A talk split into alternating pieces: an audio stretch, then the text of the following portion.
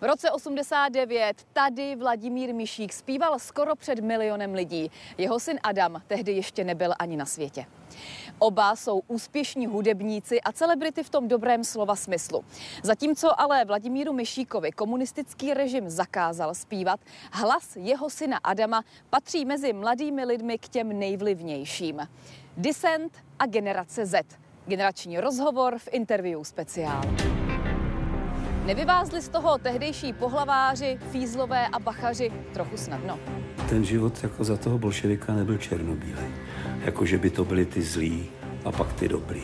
Zdědil po otci kytarový riff, známý jako letenský dloubák. Nepovažuji se rozhodně za žádného excelentního kytaristu. Jaké je to odejít navždy z pódia? Mně se paradoxně udělalo lépe. Rozumí světu svého otce? Ty atributy, které táta, tá, táta má, tak se snažím samozřejmě jako syn uh, mít, mít taky.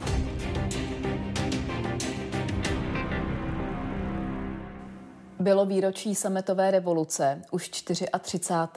Stále vás to dojímá? S odstupem času už méně. Samozřejmě to dojalo, když se to stalo, že by, takže, takže, takže to mě a, a hlavně jsem se radoval. Tak. Mm. Vám komunisti zakázali hrát a zpívat uh, na začátku 80. let. Jak to tehdy bylo? Řekli, myší kudi a zítra už nechoď na koncert?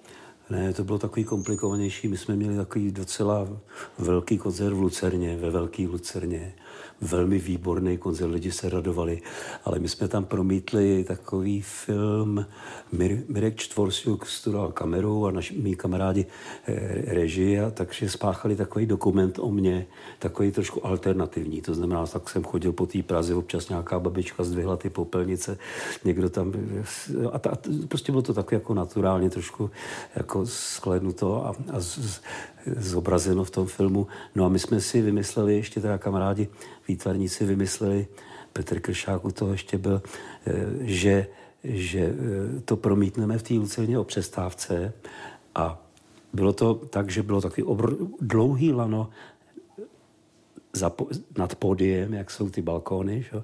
na tom vysely velikananánský bílý trenérky s kapsou tak jako vepředu a na to jsme promítli ten film a my jsme ho neměli povolený. Že? No a to byl průser jak, jak opravdu obrovský, protože samozřejmě STBáci také jako se přišli podívat na koncert jako vždycky, tak zkontrolovat co a jak. No tak a, a byli běsi. Pak, a pak skončilo to tak, že mě vlastně vyloučili ze středočeské agentury, kde jsme byli jaksi eh, jako po, pod jejich eh, agentážní činností a tak a jezdili jsme koncerty, no tak mě během podstatě to trvalo asi dva měsíce a pak najednou jsem dostal zákaz a prostě vyloučili mě z té agentury a, a byl jsem takzvaně na dlažbě. Tomu koncertu v prosinci 82 se říká trenýrkový, právě podle těch trenýrek, ale ty trenýrky hrály zásadní roli. Nelitoval jste někdy? Neřekl jste si, proč jsem udělal takovou blbost? No tak já jsem ji neudělal sám, že jo, ale, ale podskákal jsem ji. Jako, ale o to nejde. To jako byl, byl takový, taková společ, taková euforka vlastně, že si jako jsme ještě žili v takové představě, že vlastně taková blbost musí projít, jako proč, no tak Ježíš Maria, že to bylo to školní cvičení, všecko jako v pohodě, no nebylo to v pohodě, no takže, takže se přihodilo, no tak pak dva roky jsem nesměl, takže naštěstí jsem ještě dostal nějaký tantiemy, takže jsem nestrádal úplně, mm-hmm. ale psychicky to samozřejmě nebylo nic moc, no, protože my muzikanti hold musíme hrát pro to publiku, že malý může malovat třeba doma, nebo spisovatel si může ťukat jako román do šuplíku, ale, ale s tou muzikou to tak není, takže prostě to, to jsem, psychicky jsem strádal. Mimochodem ty trenýrky, které tam sehrály tu roli, tak jednou v naší historii ještě sehrály taky roli a to vlastně bylo docela nedávno, myslím, že to nějakých 8 jo, let, když, když zavláli nad, nad, nad hradem, hradem červené trenýrky.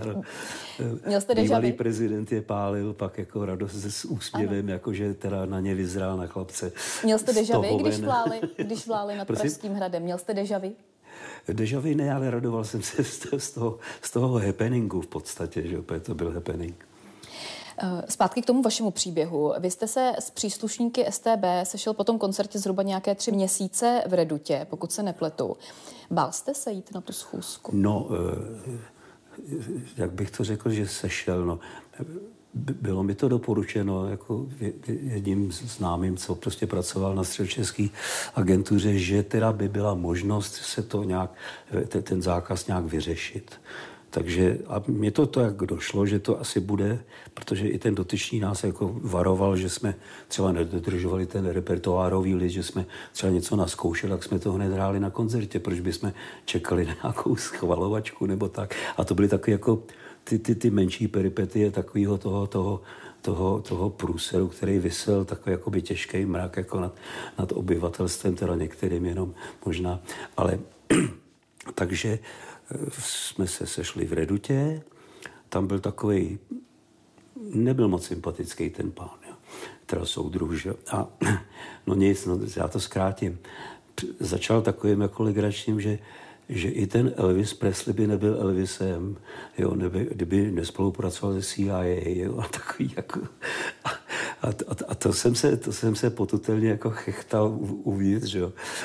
Tvář byla kamená, prostě jsem si říkal, co, to, co je to za panoptikum, jo.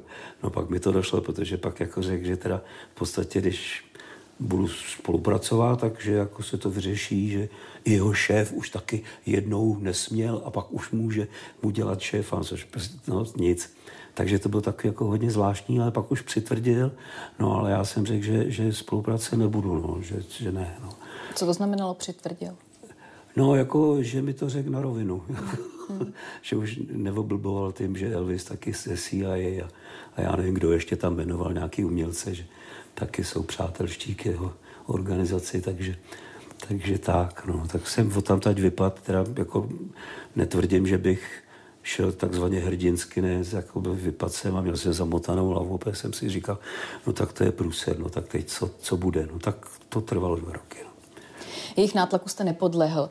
Přemýšlel jste někdy o tom, jaké by to bylo, kdybyste spolupráci s STB podepsal? Víte, co ani nepřemýšlel, protože mi to přišlo tak nepatřičný, že, že, že, že, že jsem to nemohl udělat. No. Mnoha lidem jste ty dva roky chyběl na pódiích a teď se dostávám k tomu nápisu Nechte zpívat Myšíka, který byl v Holešovicích u podjezdu. Eh, byl legendární, byl nezničitelný, protože komunisté se ho vždycky snažili přebílit, ale on se tam objevoval znova a znova dokola a vlastně nejenom tam, nejen v Holešovicích. Musel jste cítit obrovské emoce, obrovskou podporu. Ale co jste si upřímně tehdy myslel o těch, kteří budovali kariéru v oficiálních uměleckých strukturách? Víte, ono, ten, ten život jako za toho bolševika nebyl černobílej. Jako, že by to byli ty zlí a pak ty dobrý. Ono to byl takový mix, protože mezi těma zlejma byli i v podstatě lidi, kteří dělali i záslužní věci. Teď nechci to rozebírat moc ze široka. Mám na mysli lékaře, kteří museli jako vstoupit do KSČ a prostě, pra, prostě x profesí by bez toho, aniž byste vstoupil do KSČ kariérně třeba, by vám to neprospělo. Takže, takže jsem se setkal se spoustou lidí, kteří jako byli v komunistické straně, ale, ale chovali se na koncertech třeba a tak dále. Jo. Chovali se vlastně normálně a, a, a dejme tomu neubližovali nebo jak, ale byli součástí té parté, to, to prostě je, je tak, ale, ale, ale, ale eh, nevi, neviděl jsem to černobíle, takže jsem jak si psychicky nestrádal, že bych musel někoho nenávidět. Hmm. Když vám znovu umožnili zpívat, tak jste vyrazil na festival politické písně v Sokolově. Tam jste vystoupil... No, vyrazil, já jsem tam musel vyrazit. Právě z donucení, s obeliskem Takovým, jste tam ano, vystoupil, takový, což byla tak... taková dosti neangažovaná píseň. Ano. A prý, když byla děkovačka, tak jste se s lahváčem schoval na záchodě. Ano, Takhle to bylo? tak to bylo, no, jasně, protože já se za, uh, už, já jsem jezdil ještě kdysi dávno s Karlem Dubou v takové estrádě, uh, jo, a bylo to docela fajn. V první půlce jsem zpíval Slaviky z Madridu a v druhé půlce Summertime, myslím, nebo něco takového. Takže jsem víceméně seděl v šatně a ale ty děkovačky mě to nikdy jako nedělalo, jo, takový to klanění, jo, teď ten celý, sice chápu, že publikum nadšený, umělci zadosti učinění, jo, ale, ale prostě nějak mi to nebylo nějak jako, my rokeři jsme to tolik jako ne, neměli, my jsme se uklonili na zdar kašpara a, a šli jsme třeba do, do šatny nebo v případě z, z, z částí publika na bar nebo jo, a tak. Takže, takže mě ta, ta, ta estrádní taková ta líbeznost jako, jako neseděla. No. Takže, takže no, co bych tomu dodal. Vy sám sebe označujete za klubového muzikanta. Jaké to bylo v roce 89 hrát pro 800 tisíc lidí na letné? No tak bylo to takový, jak bych to řekl, netradiční. to vlastně ještě nikdy nepřiznal, samozřejmě.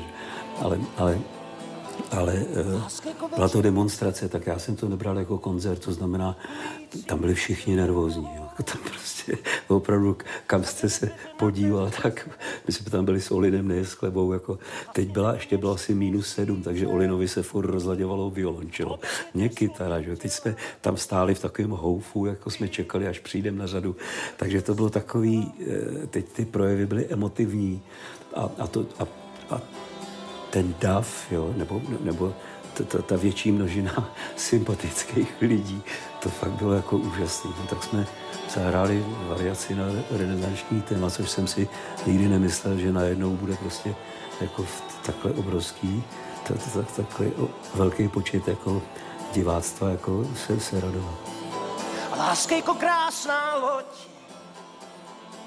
která ztratila kapitána, Námořníkům se třesou ruce a bojí se, co bude z rána. Láska jako bolest probuzení a horké ruce hvězd. Třetí oknem do vězení květiny sypou ze svatebních cest. Třetí oknem do vězení květiny sypou cest. Právě v listopadu 89 naše společnost dostala obrovskou šanci. Dokázali jsme ji využít? No, někteří ano. někteří, eh, něk, jako já to, to množné číslo, jakoby tomu nerozumím, protože jak kdo, samozřejmě. Někteří my jsme to přivítali radostně, někteří méně radostně, někteří dokonce ze zlobou, někteří prostě toho využili, že, že otočili ty kabáty, že někteří, eh, kteří pracovali v organizacích třeba jako STB, tak se vrhli na biznis a těm to vlastně v podstatě neublížilo. Že? Takže, takže eh, ta společnost se jak si zapojila tak, jak se společnost zapojuje. To znamená, jak kdo, někdo profitoval, někdo méně, někdo vůbec. No. I po 34 letech je ale pro naší společnost komunistická minulost velkým tématem. Řešili jsme to u Andreje Babiše, u Petra Pavla, u soudce Fremra. Jak to vidíte vy? No já, jak jsem to naznačil, protože jsem se setkal i se spoustou členů komunistické strany, kteří byli fajn. Jo. Nebo třeba jsem v České národní radě jsem byl v církevním a humanitárním výboru a, a t, ta, tam byl jeden soudruh a ten byl tak prýma, že prostě opravdu jako jsem nechápal, proč byl v komunistické straně a, ptal jsem se ho. A on říkal, že bohužel jako na malém městě to v podstatě jinak nešlo, ale, ale aby mohl být předsedou Národního výboru nebo tak, tak bez té stranické knížky prostě hold jakoby nemohl pracovat. Asi to chtěl, tak, tak to prostě činil, ale zároveň měl doma pět osvojených dětí, který si vzal z ústavu a, sta, a s manželkou se starali. Takže, jo, takže jak to z té lidské stránky no, pojmout. Vy jste byl v roce 1990 za občanské fórum zvolen do České národní rady. Řekněte mi, eh, jaké to bylo. Ono to bylo docela běžné, že se uh, umělci stávali poslanci. A taky mi řekněte, po kolika dnes, dnech jste to chtěl zabalit.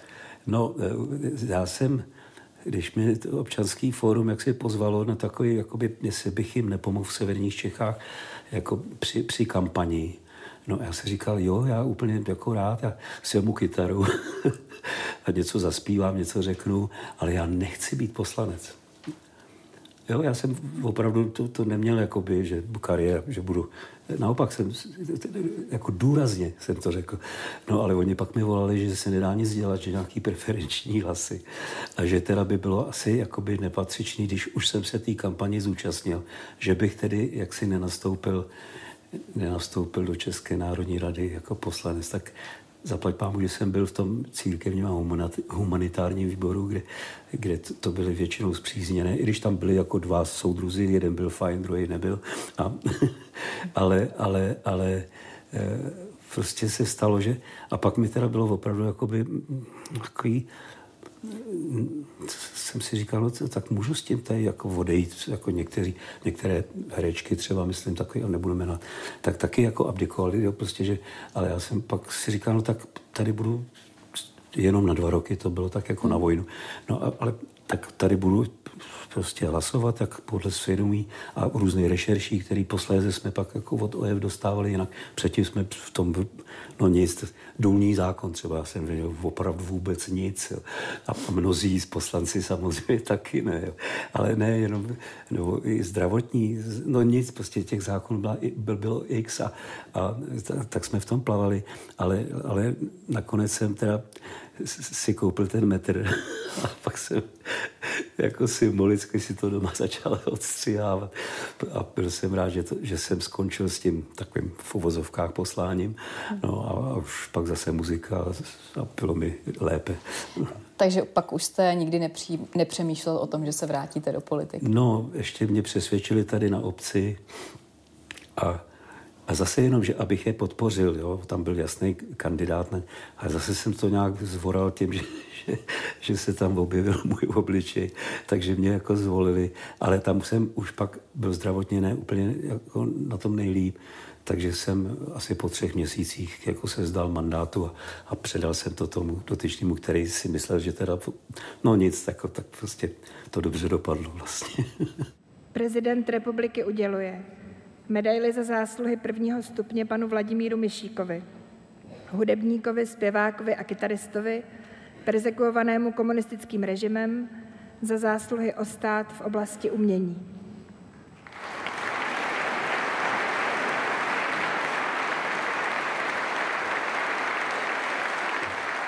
Už jste byl v hospodě se státním vyznamenáním s medailí, protože tohle jste to, po tom večeru eh, říkal novinářům právě. Novinář.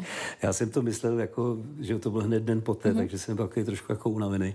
A, a ještě ve 12 hodin, co není moje hodina. Jo? Takže, takže tam vznikla taková jako příjemná, jako příjemné povídání s, s, s, redaktorem a pak se mi nějak zeptal právě, jako kam si vemu to vyznamená. Mě nic blbějšího nenapadlo, než říct, že asi, protože chodím tady na rok, že do hospůdky, jako mám tam tady, tak máme takové společenství sousedů a, a přátel, tak jsem si říkal, že to by bylo dobré, kdybych si při při, při, připevnil tu medaili na, na, na klopu, ale a tak jsem to tak jenom tak jako řekl, že asi tady do hospody. No, Takže jako, jste to jenom plácnul, nebyl jste no, se No ne, ne, ještě jsem jí tam nepřines, teda no. Mám, mám jí vyfocenou, tak jsem jí chlapcům ukázal ty, ty fotky. Vy prý doma nerad zpíváte. Kdybyste měl Adamovi, vašemu synovi, který tady ještě není, zaspívat nějakou svoji píseň. Která by to byla? A mohl byste pro mě pár tónů? Ježíš, to chcete po mně moc. Já už nespívám kolik tři roky. No je to tak, no. Jo, pardon, vlastně jsem teď naspíval jako naše milovaná eh, eh, maminka a manželka Eva jako vydala desku, tak já jsem jí tam naspíval s ní, teda jsem tam zpíval dvě písničky a dokonce mě nechci říct, že uprosila, ale přesvědčila, že, že jsem jako vylez v malostanský besedě při tom křtu, takže jsem si zaspíval, jo, ale jinak slyšíte, jak mluvím, jo, takže takže, takže vás nepřemluvím? No, tak třeba noc už končí, jinak špejcharem svítá. Mě začíná vejít do zpěvu. To je ta pravá chvíle pro můj ranní blues. Vybil jsem víc, než mý nohy snesou Táta byl vždycky přímý, byl vždycky laskavý, vždycky mě podporoval v těch věcech, které mě bavily a řekl bych dost benevolentní, spíš eh, mi nechal prostor, abych si na ty, na ty věci přišel sám. Nikdy mě do ničeho netlačil a nechal mě sít tou svojí cestou, ale zároveň vždycky tam byl a vždycky tam je, když ho potřebuju.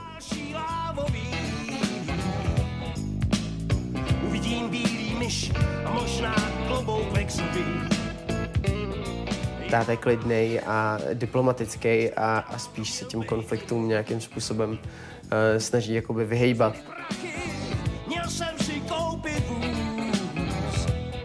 Tak já myslím, že si eh, věříme, táta ví, že jsem tady pro něj, když mě potřebuje kdykoliv, kdy je to možný. A náš vztah, já myslím, že je takový upřímný, takže já myslím, že máme krásný vztah.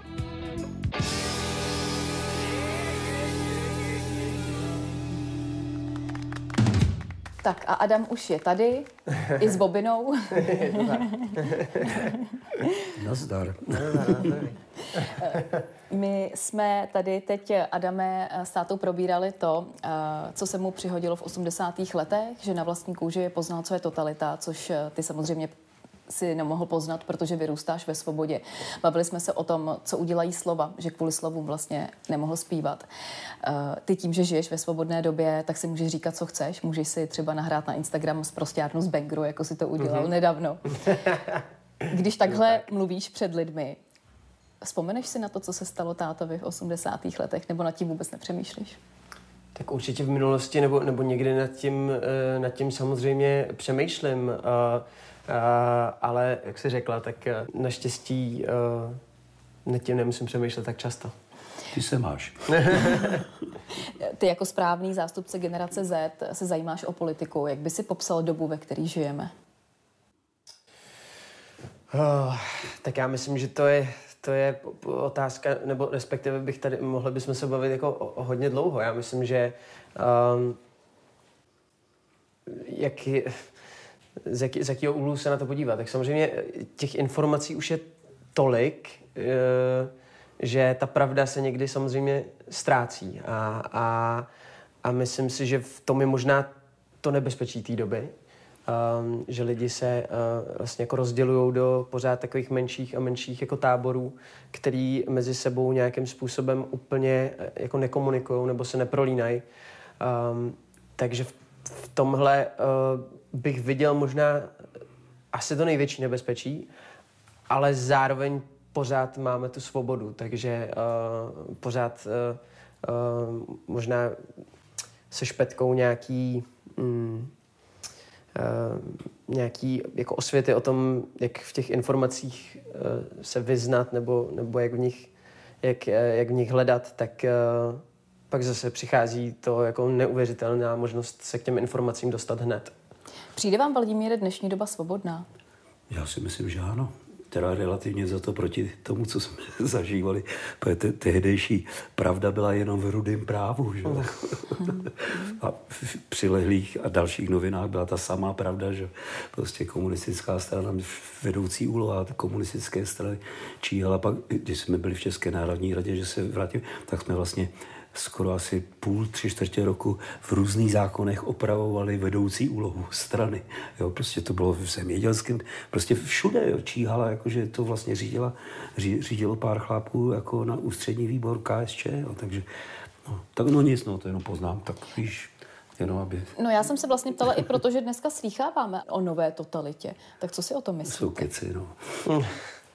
Jak to? to, to no, tak, jaká nová totalita do prdele, pardon. Člověk se rozčí. Babiš může řvát 6 hodin v parlamentu, co chce. Jaká nová totalita? Jaká je mladá generace, Adame? Já bych se nerad pasoval do nějakého uh, mluvčího mladé generace. Já myslím, že mladá, mladá generace je různá. Každý pocházíme z trošku jiného prostředí, každý, uh, každý jsme prostě uh, trochu jiný, ale Um, takže nevím, nechci mluvit za všechny. Ale myslím si, že v něčem jsme určitě možná citlivější.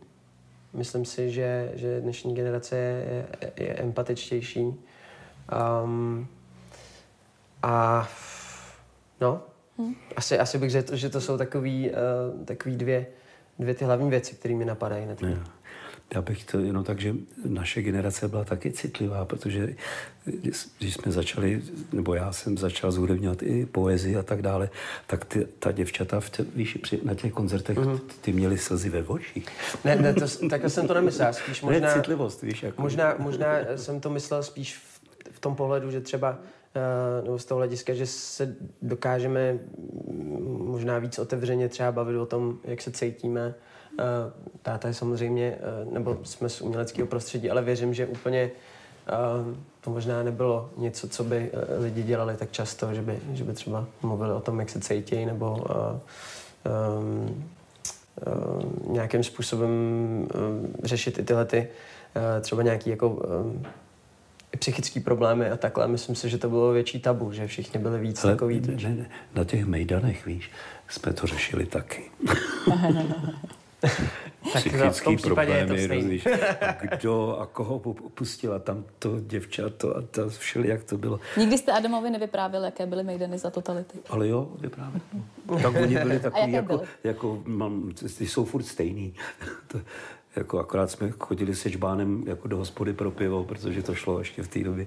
Dneska už žbán skoro nikdo nemá. Tak to jsou takový detaily. Dneska se ale- to dává do petla. No, jo, vidíš, právě, no, tak jsou modernější, plast, plastový jsou.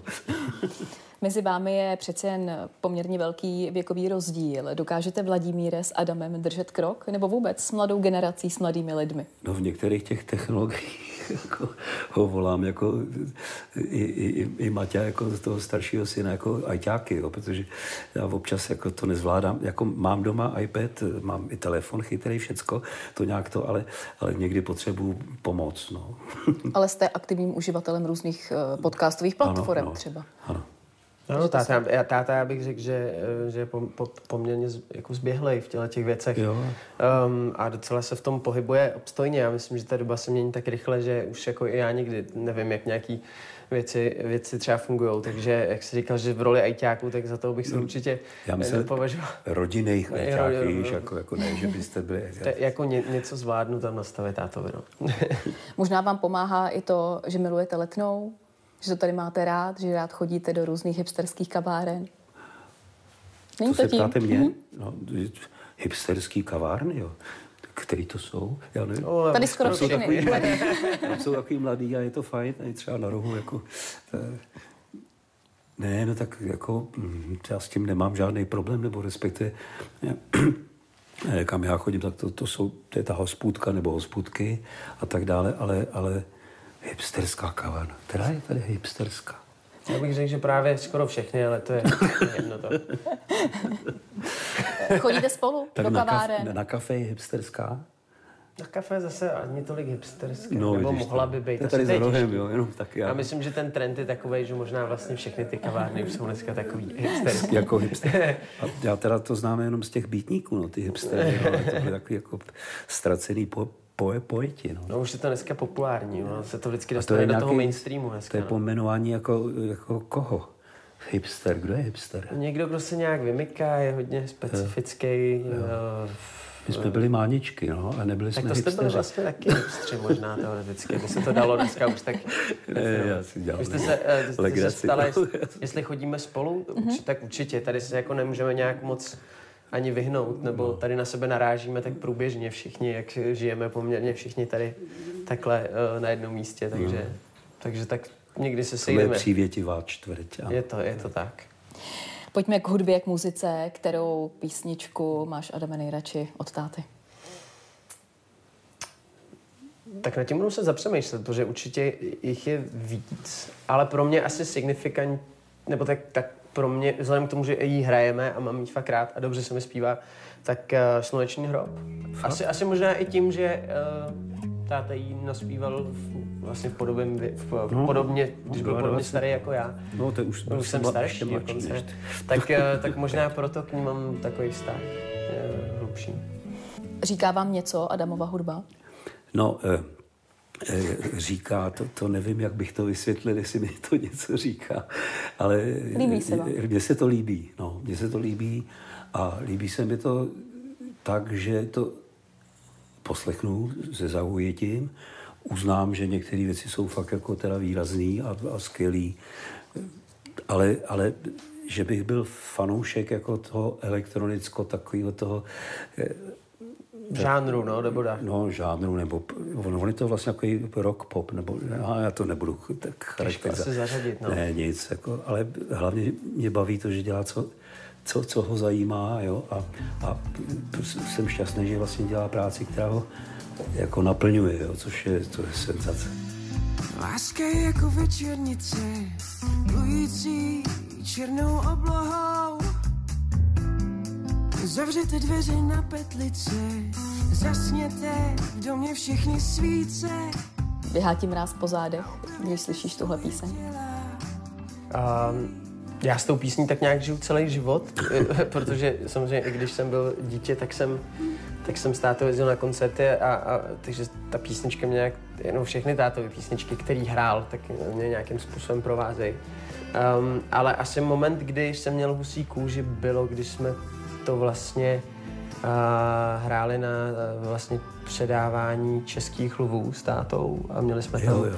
za sebou vlastně i t- t- smyčcový kvartet, nebo já nevím, No, kolik no. tam bylo muzikantů už teďka zpětně, ale, ale i když se na to vystoupení podívám zpětně, tak, uh, tak, z toho, tak z toho někdy mám husí kůži. Láska jako večernice, plující černou oblohou.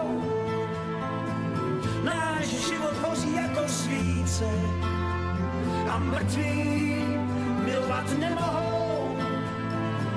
Náš život hoří jako svíce a mrtví milovat nemohou. Čím to, že ta píseň oslovuje lidi i po tolika letech? Eh, No, protože je dobrá. ne, tak je to li- lirika a taková jako neokázalá. A je to prostě jako, trošku jako drsnější příběh. Václav Rabi byl vlastně mladý, že? A, a, a je to silný text, no tak to se občas některým básníkům zadaří a, a já jsem teda vděčný, že, že mi to napadlo z hudebně to udělat ten Amole v Durgedur a tak. takže, takže, takže, eh, ale to člověk nevymyslí dopředu. Zdědil si Adame po tátovi letenský dloubák?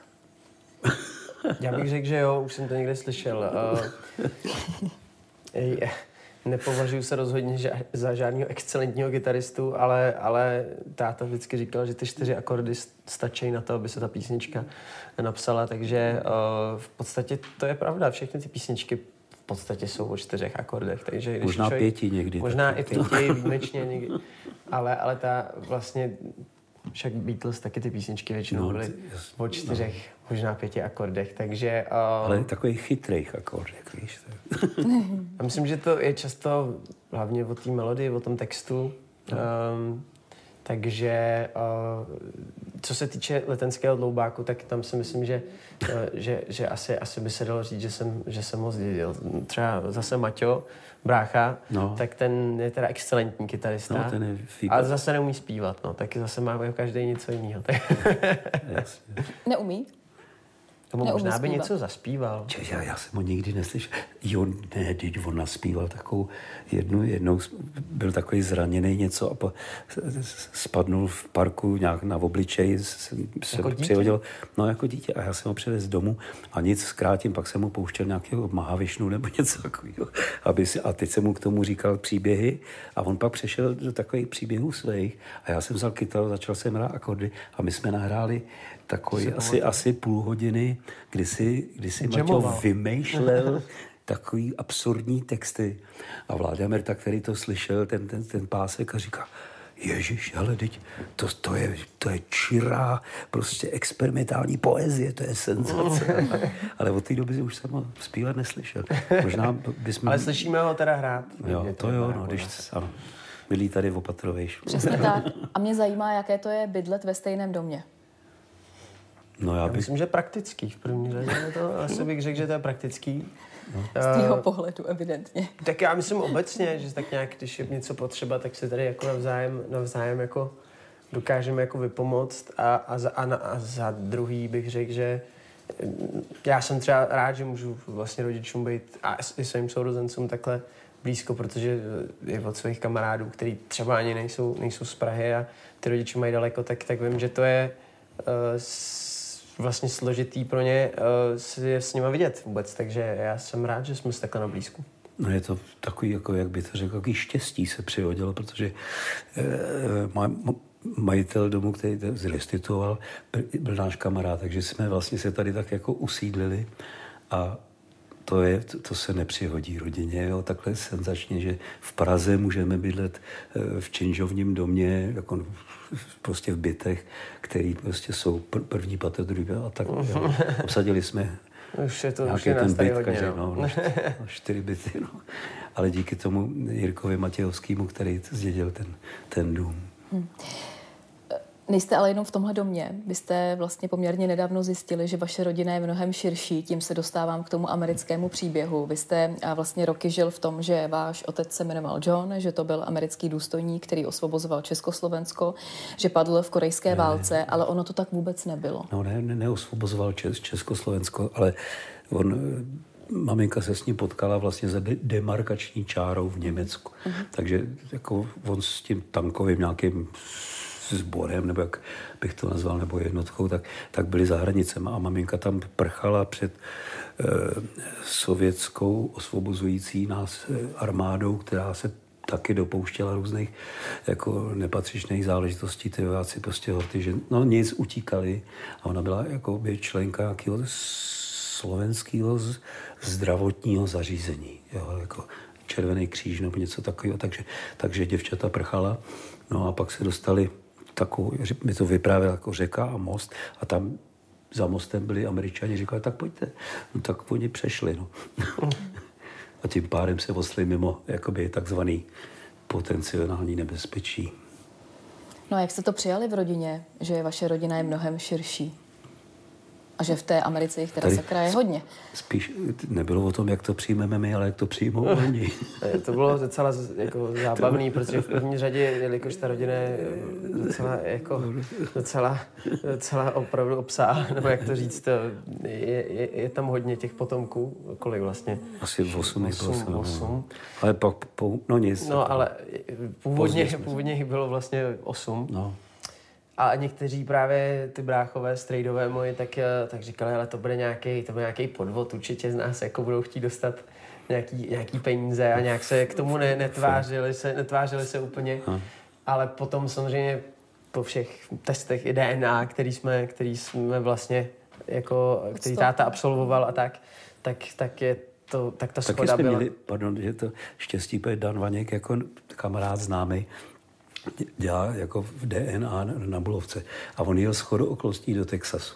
Takže zavolal a, a objednal se u toho Dana, toho nejmladšího, jestli by ho nemohl navštívit a tak. A tam mu odebral jako tu, tu DNA, jo. Takže ještě takhle se to všechno spojovalo do takových jako nečekaných jo, situací. A Dan říkal, oba dva Dan, Dan, tak říká, že to strašně příjemný lidi jo, a, ta, a tak dále. No, takže, takže to bylo štěstí. No.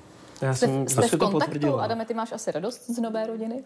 Určitě, tak jak k Americe mám jako celý život uh, jako nějaký pouto, vzhledem k tomu, že jsem jako vlastně od malička tušil, že, že tam asi někde nějaká rodina bude a vzhledem, že jsem měl možnost tam strávit nějaký čas a, a vždycky, vždycky mě nějaký ten americký duch, uh, no ten spirit prostě byl, byl jako blízký, ta mentalita, takže uh, pro mě to bylo příjemné zjištění a um, v, co, v kontaktu vlastně jsme jako pořád. No. Voláme si, píšeme si. Byli v Praze. Byli v Praze, my jsme, já jsem byl za nima, by, by, dokonce všichni jsme byli pak uh, na, na svatbě uh, naší tvojí neteře, takže mojí sestřenice. Ale dě, děkujem za to Jitce Němcový, která točila onen jako dokument.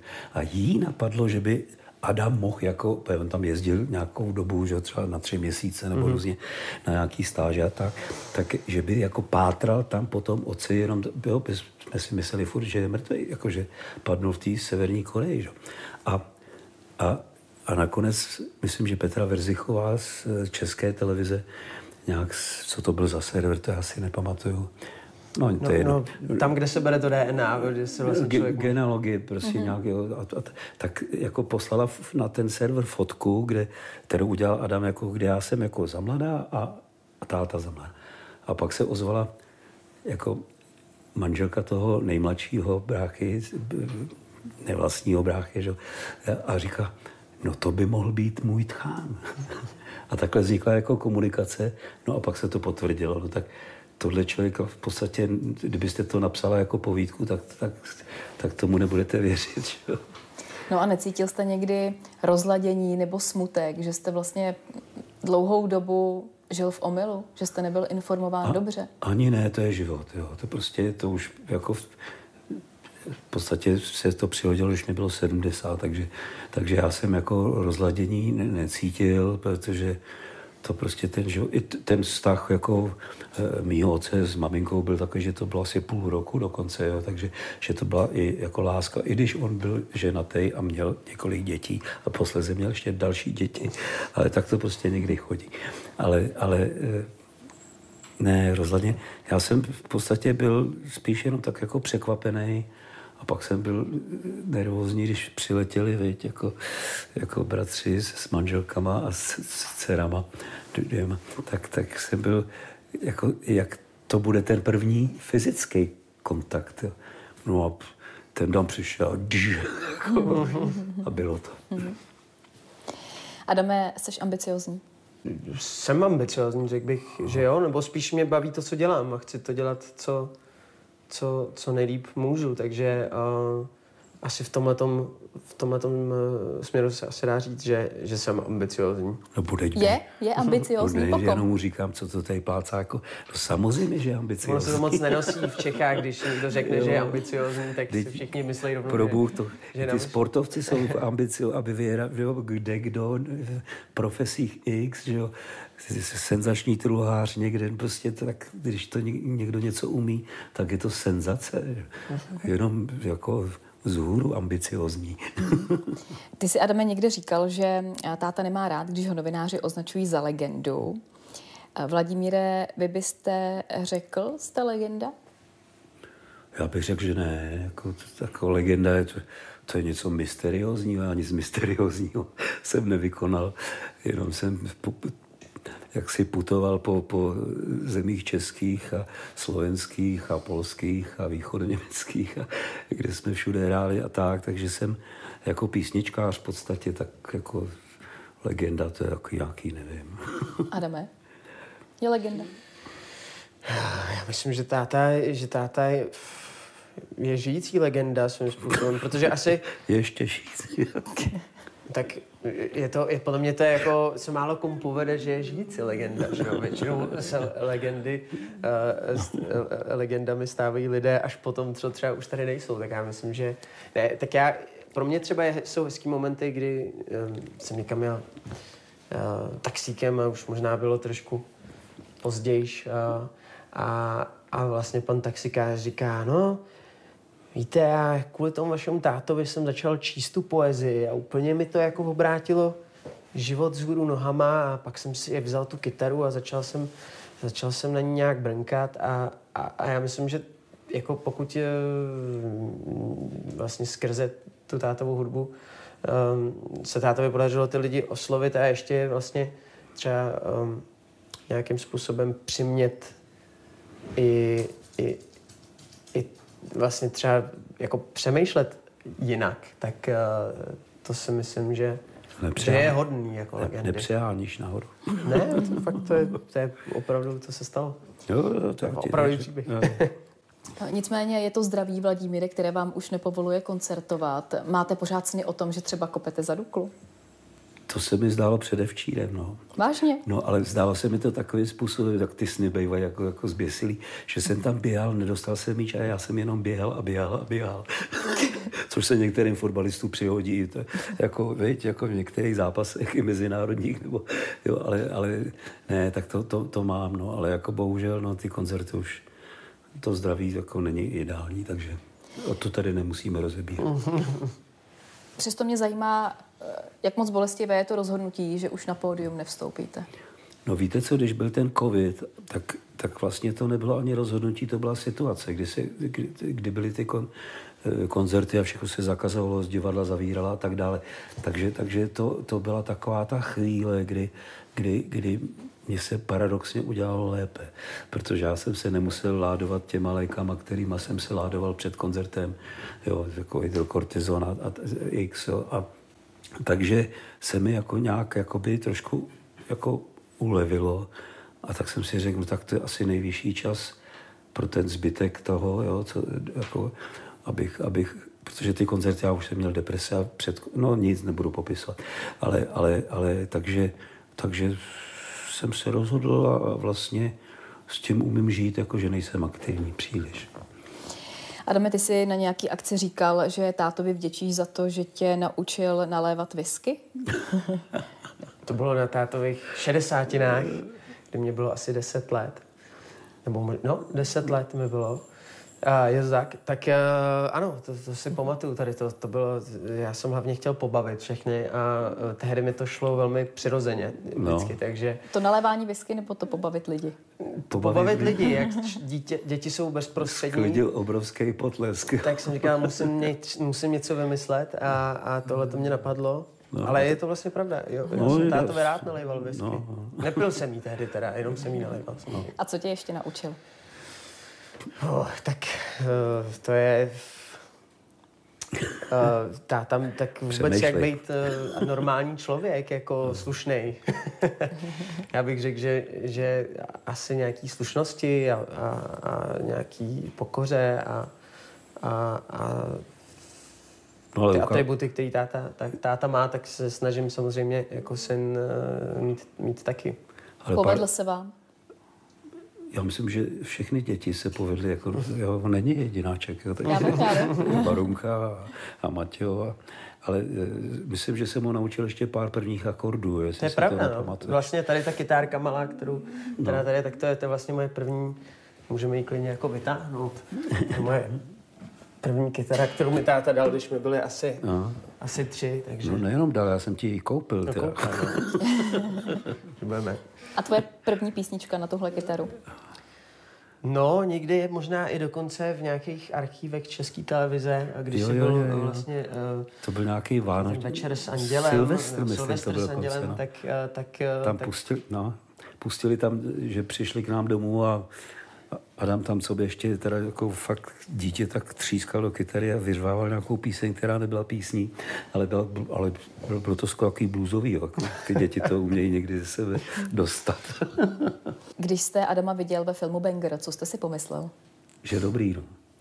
Já jsem byl rád, protože eh, jsem nebyl úplně tak jakoby nadšený z těch jeho eh, teenagerovských rolí v těch filmech takový jako pro, pro- pro, ty mladé děvčata. Můžu to tak říct? Dá se to asi tak říct. no. Sice byl na plagátu, to, to bylo fajn chodit po Praze a vidět Adama z plagátu, ale, ale, ale ty, ty filmy byly takový, mm, ta, takový, jaký jak mají být, že jo? takže děvčatům se to líbilo, ale Bangry je ji- jiná kategorie, to, to, už, to už je herecký výkon a ten film se mi líbil, jako, protože jako, je to takový naturálně jako pojednaný a ta kamera a všechno, prostě to se mi zdálo jako, že hodně dobrý. Poučení z toho filmu pro diváky, jaké je? Já vlastně asi, uh, já myslím, že každý si ho tam asi může, může najít. Já, já, já uh, bych nerad, nebo, nebo nebyl náš záměr určitě uh, lidem nějak kázat o tom, co mají dělat. My jsme se snažili ty věci vyobrazit v nějaký jako syrový podobě a, a, a myslím si, že ty konsekvence těch uh, toho jednání, uh, že jsou jako jasný z toho filmu, takže, uh, takže asi, asi, asi tohleto, tu, tu message toho filmu bych, bych vlastně jako nechal rád na těch divácích. Ale takový memento, no, prostě bacha. Dalo by, dalo by se tak říct. Drogy, není to věc, která už je out? Nebo se pletu? Já myslím, že určitě to není věc, která je out. Já myslím, že to je věc, která, která bych řekl, eh, samozřejmě eh, je to velký téma pro nejenom mladou generaci, takže já myslím, že je důležité, aby se eh, o tom tématu mluvilo, protože mám pocit, že pořád je okolo toho nějaký stigma a, a, a myslím si, že hodně mladých lidí eh, a nejenom mladých lidí uh, má problémy se závislostmi a, a myslím si, že je důležité, aby se o tom mluvilo s nějakou jako otevřenou um, s otevřenou myslí a bez nějakého odsuzování. Po vás, Vladimíre, pojmenovali planetku ve sluneční soustavě, kterou Jo, jo, našli jo. v roce 95, jmenuje se Myšík. Sledujete ji? Jak se, jak bylo řečeno v se jednom z dokumentů, jak říká mrcasí? Že se tam mrcasí. Ano. Jak se tam tak mrcasí. Takže tady máme Zemi, tady máme planetku Myšík a pustíme si, jak se budou vzájemně pohybovat. Hvězdičky nám pořád hezky vzorně stojí a Myšík se nám takhle hezky mrcasí mezi hvězdami. Jaké poslední zprávy o ní máte? Jo, žádný, ona tam pořád je. Takže, a je to kus šutru, v podstatě kamene, že jo. Tak, já nevím, kolik kilometrů na kolik, nebo jak je to veliký, a, ale, ale tak je to takový zvláštní pocit přece jenom. A jako astronomie jako na kleti, tak to, to, bylo, to bylo hezký setkání za A a, a za B, jako, to bylo taková jako překvapení velký. No. Myšík už je zabraný, takže po tobě už asi planetka další nebude. Jaké to je žít ve stínu úspěšného a slavného otce? Já jsem nad tím nikdy takhle nepřemýšlel. Já uh, jsem se takhle narodil do takového prostředí, takže, takže nikdy jsem nad tím nepřemýšlel. Já jsem prostě jenom dělal intuitivně to, co mě bavilo a, a nějakého srovnávání nebo nějakýho, jako o nějakém stínu jsem nikdy, nikdy jsem to nebral jako něco, nad čím bych se nějak pozastavil. Prostě Každý jsme se narodili do nějaké rodiny a já jsem se narodil do, do, eh, do, do téhle rodiny a, a, a, a neberu to jako... Uh, beru to prostě tak, jak to je. No, teď je tak správně, vej. Já nejsem tak dobrý herec jako ty. Každopádně jste na sebe hodně napojení. Eh, jednou to ale skončí a čeká to všechny z nás. Já si tohle téma dovolím otevřít, protože už jste o tom v jednom rozhovoru mluvili a to, když jste se bavili o desce Jednou tě potkám. Adame, co bude, až to nebude táta? Třeba to je... To je otázka. otázka. Uh, nad tím, nad tím nepřemýšlím. Já, já jsem člověk, který, eh, který se snaží užívat si té přítomnosti a a život přináší změny, fáze různý a, a myslím si, že jsem, e, že jsem dostal dost lásky a od obou svých rodičů a od svých sourozenců, takže ať ty změny nebo ať ty události v životě budou jakýkoliv, tak si myslím, že jsem na ně vnitřně jako, jako připravený. Takže uh, asi, asi, asi tak. Adam řekl už dřív, že si nejvíc váží toho, že jste na něj měl vždycky čas, že jste spolu trávili hodně času. To přeháněl. Není to pravda? Kromě víkendu, když jsi byl na koncertě. Tak... No ne, tak ne, já jsem chtěl říct, my jsme ještě v takových dobách, když už Adam jako vyrůstal, tak přece jenom jsme dali třeba i těch 18 koncertů měsíčně. Jo. Takže, takže ne vždycky, ale když jsem měl volno nebo tak, tak, tak, tak, tak jsem s ním byl rád a, a chodil jsem s ním Sokol Troja, věď fotbálky a dokonce ještě jsme spolu koupali třeba na letenský pláni nebo, nebo když jsem vařil, tak on se tak jako mrcasil a míchal vařečkou a tak. A to je moje jako nej, nejživější eh, jako vzpomínka na moje, na moje dětství, je, když jsem jako že jsem se třeba, že jsem, já jsem jako rád spal a do dneška rád spím někdy přes den. Takže se probudím a hraje ten jazz s tím bytem a táta prostě v těch trenýrkách stojí u toho kastrolu a tam, tam dělá prostě no. nějaký ragu nebo něco, něco co vonilo. A, a, a um, tohle je pro mě jako vzpomínka na, na, na domov. Takže tak. já teda vařím, musím říct, no. že jsem si to převzal. Vaří senzač. Ty dabuješ Spidermana. Mm-hmm. Představ si, že jsi Spiderman a můžeš cokoliv. Co bys udělal? Jaké je tvoje přání? To bys mě mohl vzít pod křídlo takhle jako Spider-Man a že bychom se vydali třeba na staré město do nějaký dobrý hospody. No, tak to já myslím, že to tak. To je vaše přání. to je moje představa. já... No, to já myslím, že asi, asi, asi klidně tohle to... Splnil bys přání táto. Já bych splnil tátovi no, přání, jasně. to, je, to je jasný. To je hezký. No. Já vám oběma moc děkuju za rozhovor. Taky děkuji Děkujeme za, za pozvání za příležitost se vypovídat.